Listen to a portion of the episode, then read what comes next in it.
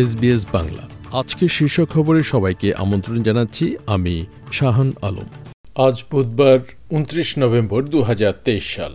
প্রথমেই অস্ট্রেলিয়ার খবর। প্রধানমন্ত্রী অ্যান্থনি আলবানিজি থ্যালিডোমাইড ওষুধের পার্শ্ব প্রতিক্রিয়া থেকে ক্ষতিগ্রস্ত ব্যক্তি এবং তাদের পরিবারের কাছে আনুষ্ঠানিকভাবে ক্ষমা চেয়েছেন। মিস্টার আলবানিজি পার্লামেন্টকে বলেছেন যে ক্ষতির শিকার ব্যক্তিরা তাদের কষ্টকর অভিজ্ঞতার পরও বারবার দৃঢ় সংকল্প নিয়ে বেঁচেছিলেন, যদিও তারা ধারাবাহিকভাবে সরকার দ্বারা সুরক্ষিত ছিলেন না।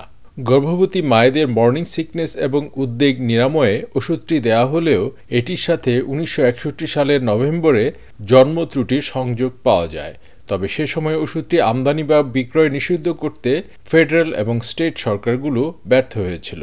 নিউ সাউথ ওয়েলসের কুমা শহরে ক্লেয়ার নওল্যান্ডকে তার এজ কেয়ার হোমে টেজার আঘাতের অভিযোগে অভিযুক্ত এক পুলিশ অফিসারের চার্জ আপগ্রেড করা হয়েছে। নিউ সাউথ ওয়েলস পুলিশ বলেছে যে পাবলিক প্রসিকিউশনের ডিরেক্টর পরামর্শে মনোরো কমান্ডের সাথে সংযুক্ত তেত্রিশ বছর বয়সী সিনিয়র কনস্টেবলের বিরুদ্ধে হত্যার জন্য অতিরিক্ত চার্জ আনা হয়েছে।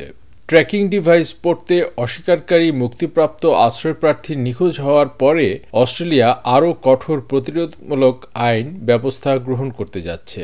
স্বরাষ্ট্রমন্ত্রী ক্লেয়ার অনিল বলেছেন যে হাইকোর্ট অনির্দিষ্টকালের জন্য আটককে বেআইনি বলে রায় দিলে কিছু বন্দীকে তারা মুক্তি দিতে বাধ্য হয়। তবে এখন অপরাধের জন্য দোষী সাব্যস্ত বন্দীদের পুনরায় আটক করার অনুমতি দেওয়ার জন্য আলবেনিজি সরকার আইন প্রণয়নের জন্য কাজ করছে। এবার আন্তর্জাতিক খবর। হামাসের সাথে অস্থায়ী যুদ্ধবিরতি চুক্তির অংশ হিসেবে ইসরায়েল তাদের কারাগার থেকে ত্রিশ বন্দীকে মুক্তি দিয়েছে। দলটিতে পনেরো জন মহিলা এবং পনেরো জন কিশোর রয়েছে বলে মনে করা হচ্ছে। বিনিময়ে হামাস আরও বারো জন জিম্মিকে মুক্তি দিয়েছে। তাদের মধ্যে দশ ইসরায়েলি এবং দুই বিদেশি নাগরিক রয়েছে, যাদেরকে রেড ক্রসের কাছে হস্তান্তর করা হয়েছে। এবার ভারতের খবর।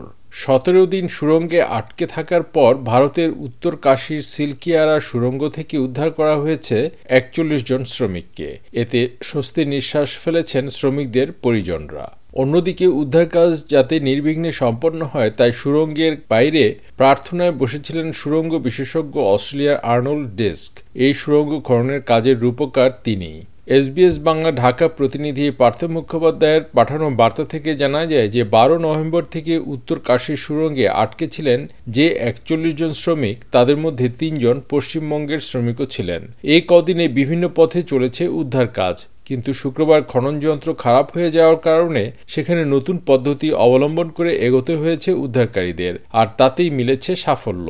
খেলার খবর, ক্রিকেট। নিউজিল্যান্ডের বিরুদ্ধে বাংলাদেশ প্রথম দিন শেষ করেছিল নয় উইকেটে তিনশো দশ রান করে। তবে আজ দ্বিতীয় দিনের প্রথম বলে শেষ হয়ে যায় বাংলাদেশের ইনিংস। জবাবে নিউজিল্যান্ড এ প্রতিবেদন লেখা পর্যন্ত কোনো উইকেট না হারিয়ে করেছে দশ রান।